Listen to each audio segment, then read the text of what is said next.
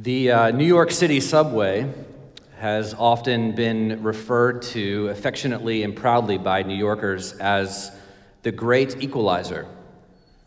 And that is because it doesn't matter if you're rich or poor, it doesn't matter where you live, it doesn't matter your race or ethnicity, except for probably the ultra, ultra rich, everybody in New York takes the subway.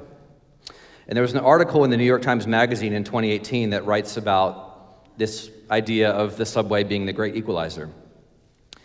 And the author says New York subway carries close to 6 million people every day. It may no longer be a technological marvel, but it continues to perform a daily magic trick. It brings people together, but it also spreads them out. It has no zones and no hours of operation. It connects rich and poor neighborhoods alike, the subway has never been segregated. It is always open, and the fare is always the same no matter how far you need to go. In New York, movement anywhere, anytime is a right. And I think this idea of the subway as this great equalizer represents a deep longing that many people have in our culture, which is to have unity and equality among great diversity and division. And this longing, I think, reaches back to our country's founding and our heritage of democracy. It's written and stamped on our money e pluribus unum, out of many, one.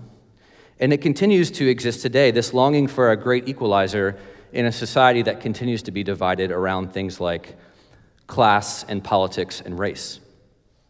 Uh, division and disunity are ancient problems. They were a problem in, in Corinth, in the Corinthian church.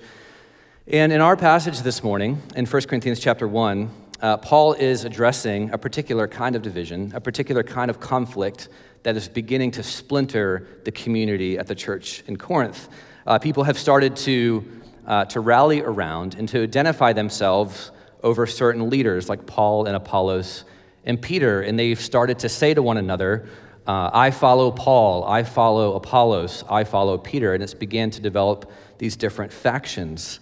And um, Paul addresses this splintering, he addresses this conflict and division head on uh, throughout this letter, but initially here in 1 Corinthians chapter 1. And what's interesting is he doesn't just tell them to just stop arguing and get, get along. he doesn't just tell them to be unified and stop being divided.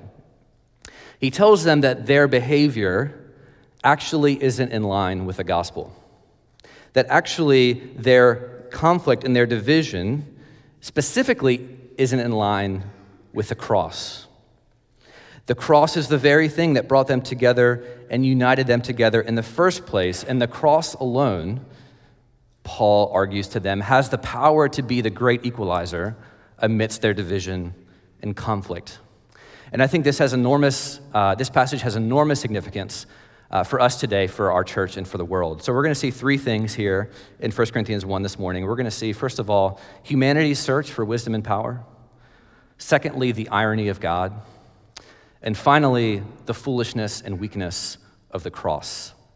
So, first of all, humanity's search for wisdom and power. Verse 18, Paul says, For the word of the cross is folly to those who are perishing. But to us who are being saved, it is the power of God. For it is written, and here he's quoting Isaiah 29 I will destroy the wisdom of the wise, and the discerning, discernment of the discerning I will thwart. Where is the one who is wise? Where is the scribe? Where is the debater of this age? And then in verse 22, for Jews demand signs, and Greeks look for wisdom.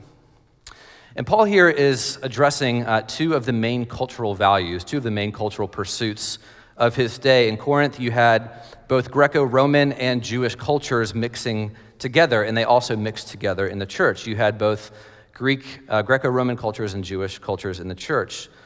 And at the center of Greco Roman culture was the search for wisdom, and at the center of Jewish culture was the search for power. Uh, the Greco Roman culture was, of course, shaped by the great Greek philosophers, uh, those like Socrates and Plato and Aristotle. Later on, you had the Epicureans and Stoics and lots of other schools of philosophy uh, started up. And they were all trying to understand how to understand the world rationally.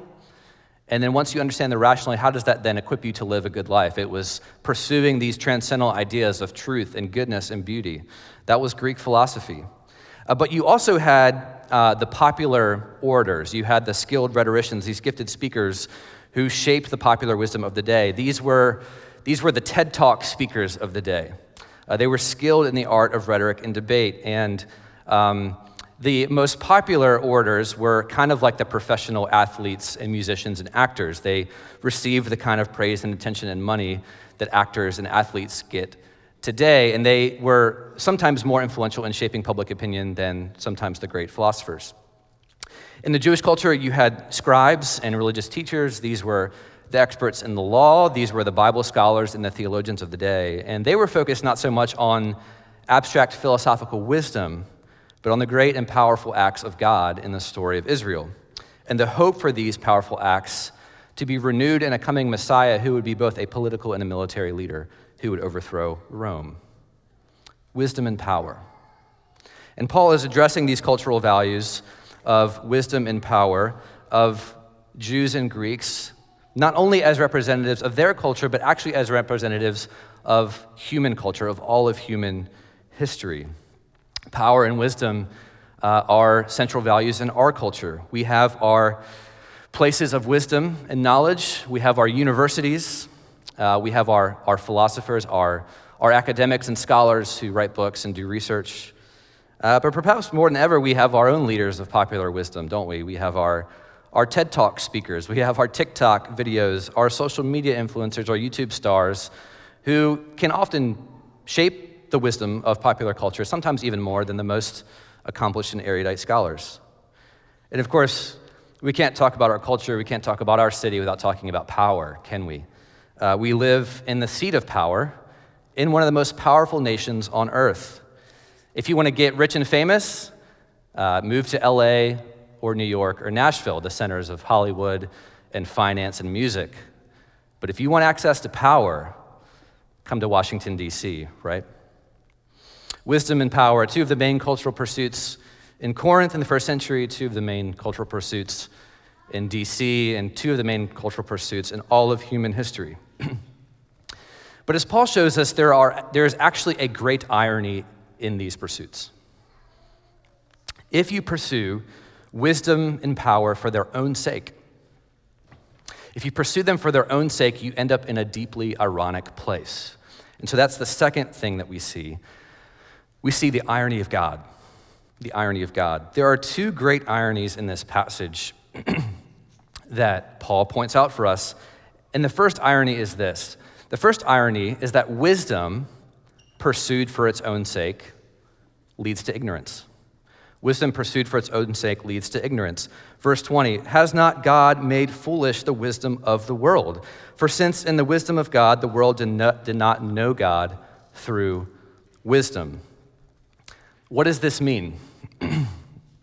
does this mean that somehow Christianity is anti intellectual or anti rational?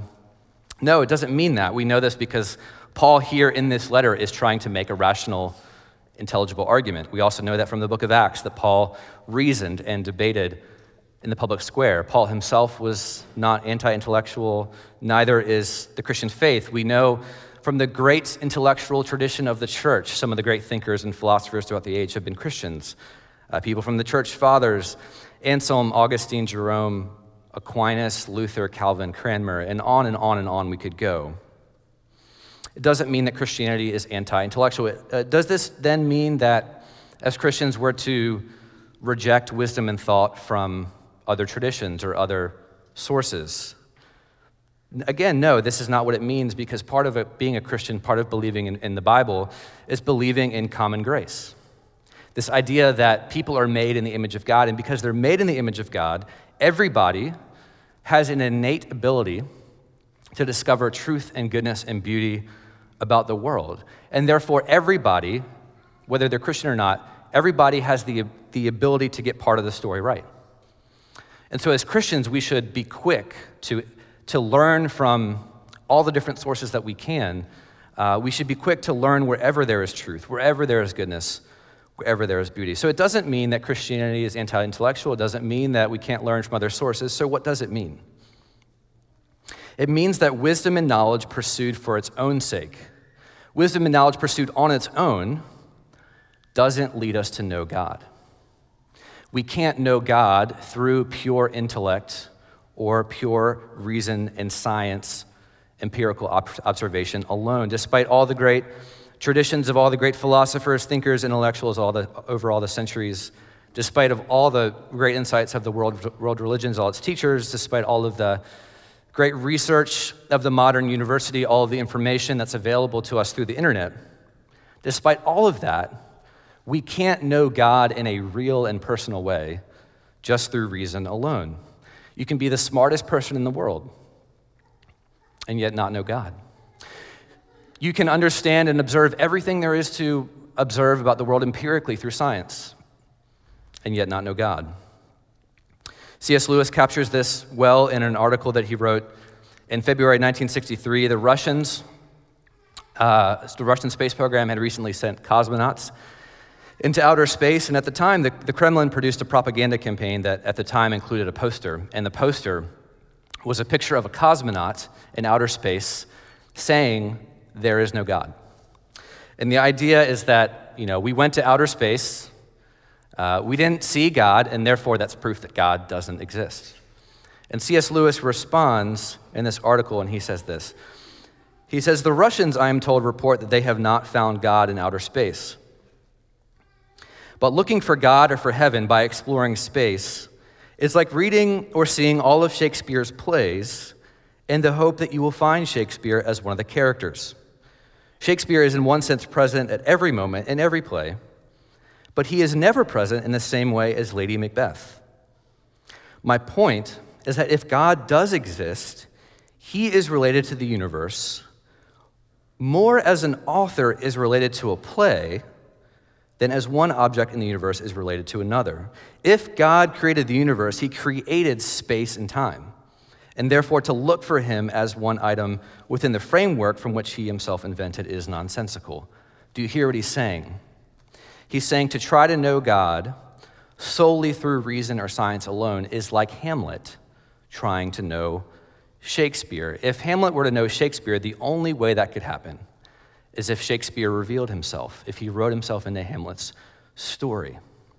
And that is what we believe that God did in Jesus Christ. He revealed himself by writing us, writing himself into our story. So that's the first irony. The first irony is that wisdom pursued for its own sake leads to ignorance. On our own, we actually can't know the most basic thing about the world who its creator is, who God is. But there's a second great irony. And the second great irony is that power pursued for its own sake leads to weakness.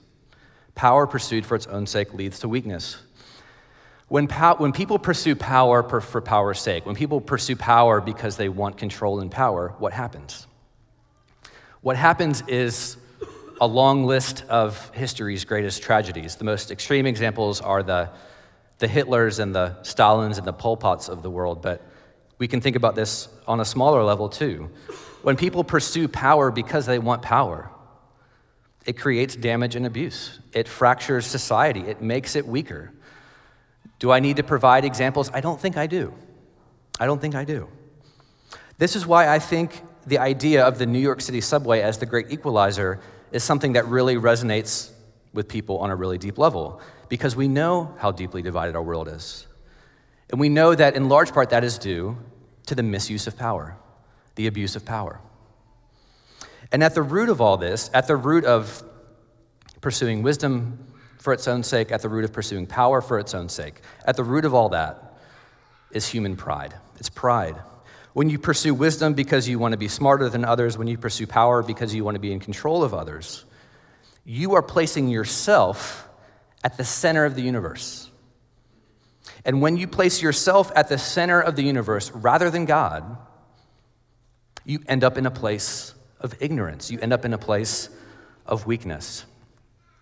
Now, listen, before you say, yeah, you know, this is what non Christians do. This is what unsaved people do. This is what people outside the church do.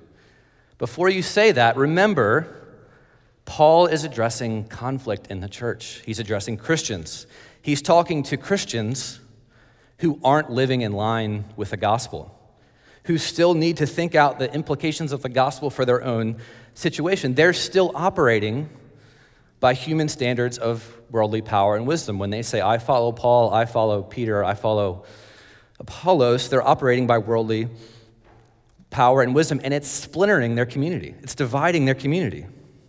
And the same temptations face us today. If you're a Christian, you need the gospel to help you think through how to deal with wisdom and power just as much as anyone else does. And so, a question for us is both inside the church and outside the church is that if wisdom pursued for its own sake leads to ignorance, if power pursued for its own sake leads to weakness, then where did true power and true wisdom come from? Where do you find true power? Where do you find true wisdom? And the answer, as we'll see in the text, is that true power and true wisdom come from the foolishness and the weakness of the cross. In verse 21, Paul continues and he says, For since in the wisdom of God, the world did not know God through wisdom, it pleased God through the folly of what we preach to save those who believe. For Jews demand signs and Greeks seek wisdom, but we preach Christ crucified, a stumbling block to Jews and folly to Gentiles, but to those who are called, both Jews and Greeks, Christ, the power of God and the wisdom of God. Christ crucified. The idea that a man who lived 2,000 years ago is the clue to the meaning of all history. That him dying a criminal's death on a Roman instrument of execution and torture is what brings salvation and life to the whole world. That that is the key to the fulfillment of our desires. That, is the key to the renewal of creation. If you think about it in those terms, it sounds absolutely crazy. It sounds utterly foolish. At face value, the death of Jesus Christ on the cross doesn't look like power and wisdom. It looks like weakness and death and failure. It looks absurd. But the God of the Bible is the master of dramatic irony because he is the master storyteller. He is the one who is able to take what looks like death and bring life. He is able to take what looks like suffering and bring joy. And this is what Paul says in verse 25 For the foolishness of God is wiser than men, and the weakness of God is stronger than men. In the cross, we see a God who is so infinitely powerful that he defeats his enemies through an act of weakness and suffering. In the cross, we see a God who is so infinitely wise that he can reveal the fullest truth about himself, he can reveal the fullest truth about the world in an act that looks like foolishness, in an act that looks crazy. And that is because the infinite power and the infinite wisdom of God is this Christ crucified in our place. Christ in our place. That is where you find the infinite power and wisdom of God. At the cross, our sins are forgiven and paid for through the shedding of his blood. At the cross, all the powers of evil are defeated through his love. At the cross, death is conquered through the resurrection. Listen to the way that John Calvin puts it. He says this It follows that every good thing we could think or desire is to be found in Jesus Christ. For he was sold to buy us back, captive to deliver us, condemned to absolve us.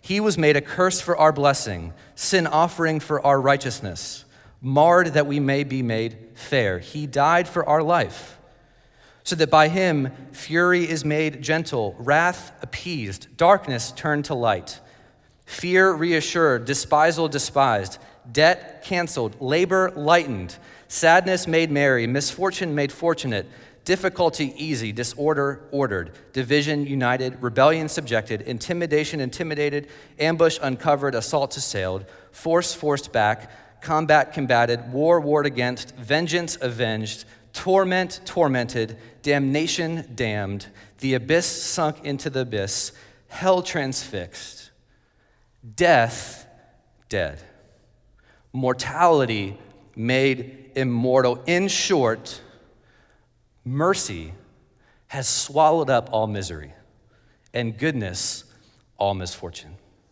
That is where you find the infinite power and wisdom of God. Christ in our place.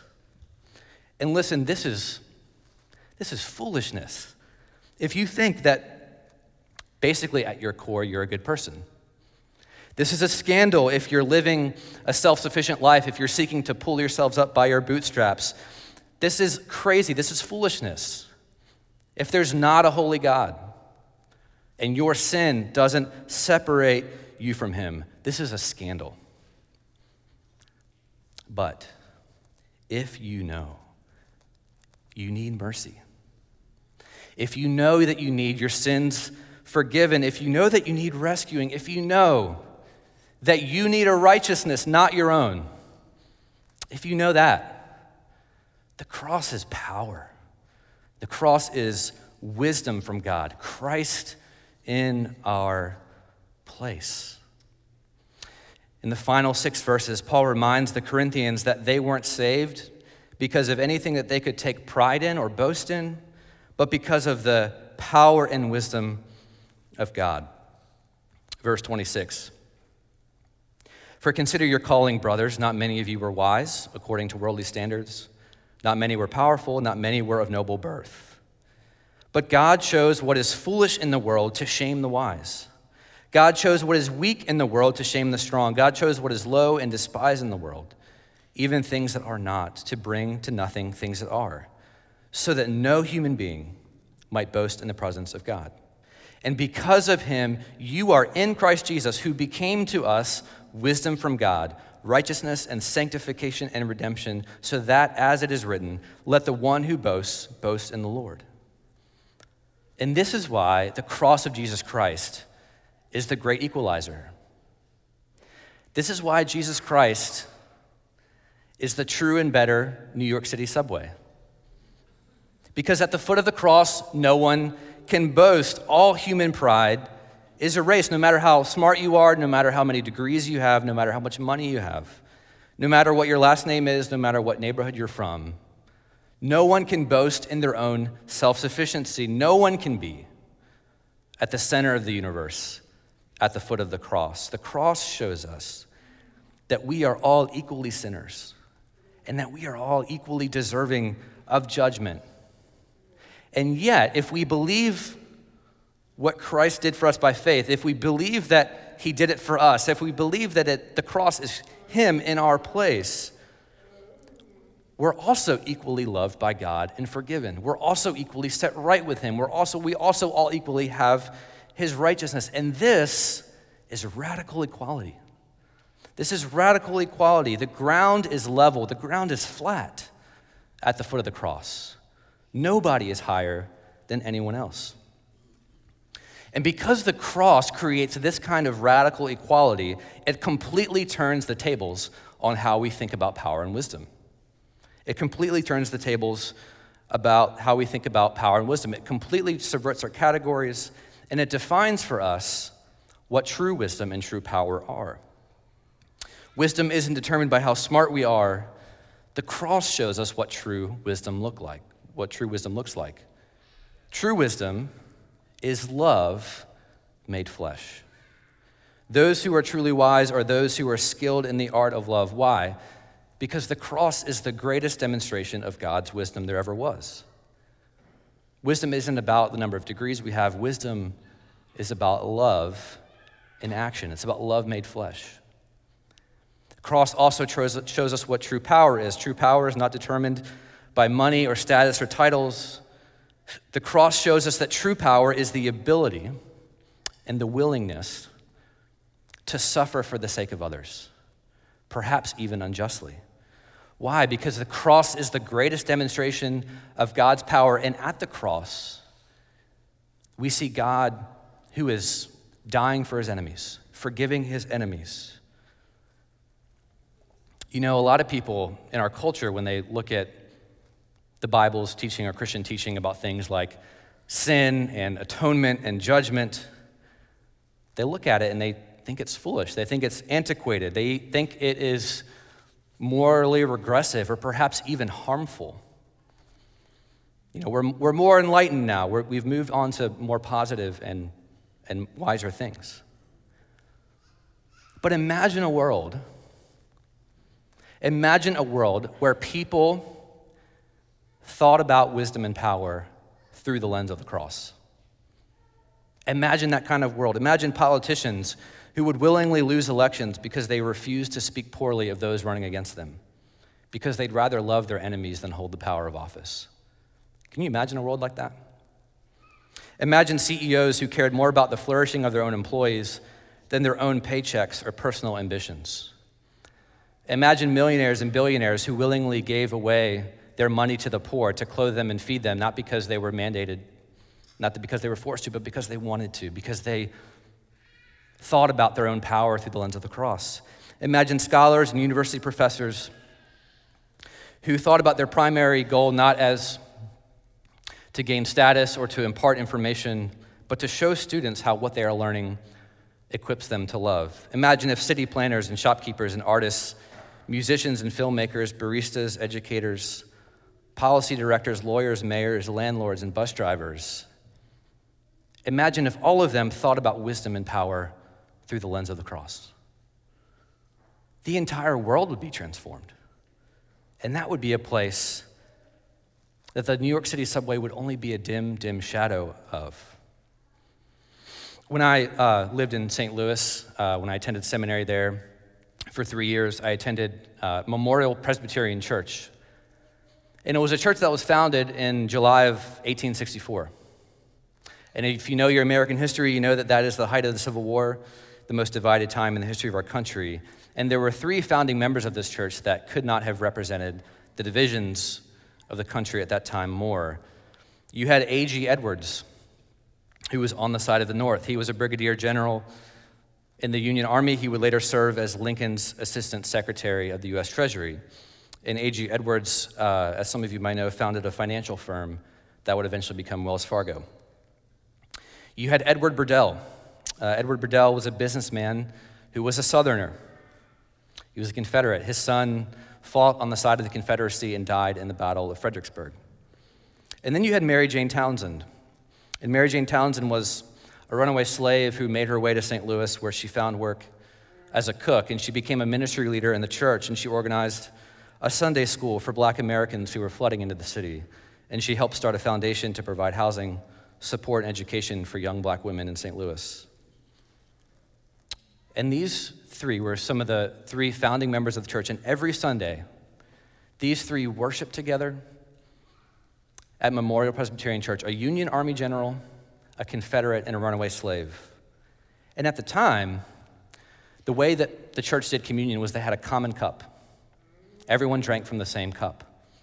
And every Sunday, A.G. Edwards and Edward Burdell and Mary Jane Townsend, three people who could not, in the world's eyes, were enemies, in the world's eyes, could not have represented the divisions in society more. All three of them drank from the same common cup, the cup that represented the blood of Jesus Christ poured out at the cross. People with nothing in common, people who in the world's eyes should have been enemies, coming together in radical, gospel equality, radical gospel unity, coming together as one family, overcoming the divisions of the 1860s. Why? Because of the power of the cross because of the wisdom of the cross. And this is what it means that the cross of Jesus Christ is the great equalizer. Before the cross, there is radical equality. No one can boast before God, no one can boast before others. And if we were to think through the implications of that, if we were to let that transform us, if we were to think about power and wisdom as we live our lives, if we were to let our institutions be shaped by that, it would utterly transform the world. Let's pray.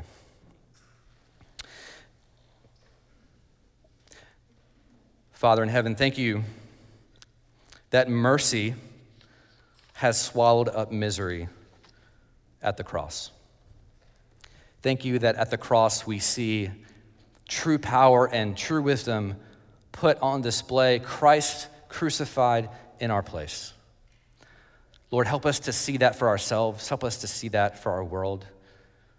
Lord, would, would, would the power and the wisdom of the cross shape us deeply, inform us deeply. In the name of the Father, and the Son, and the Holy Spirit.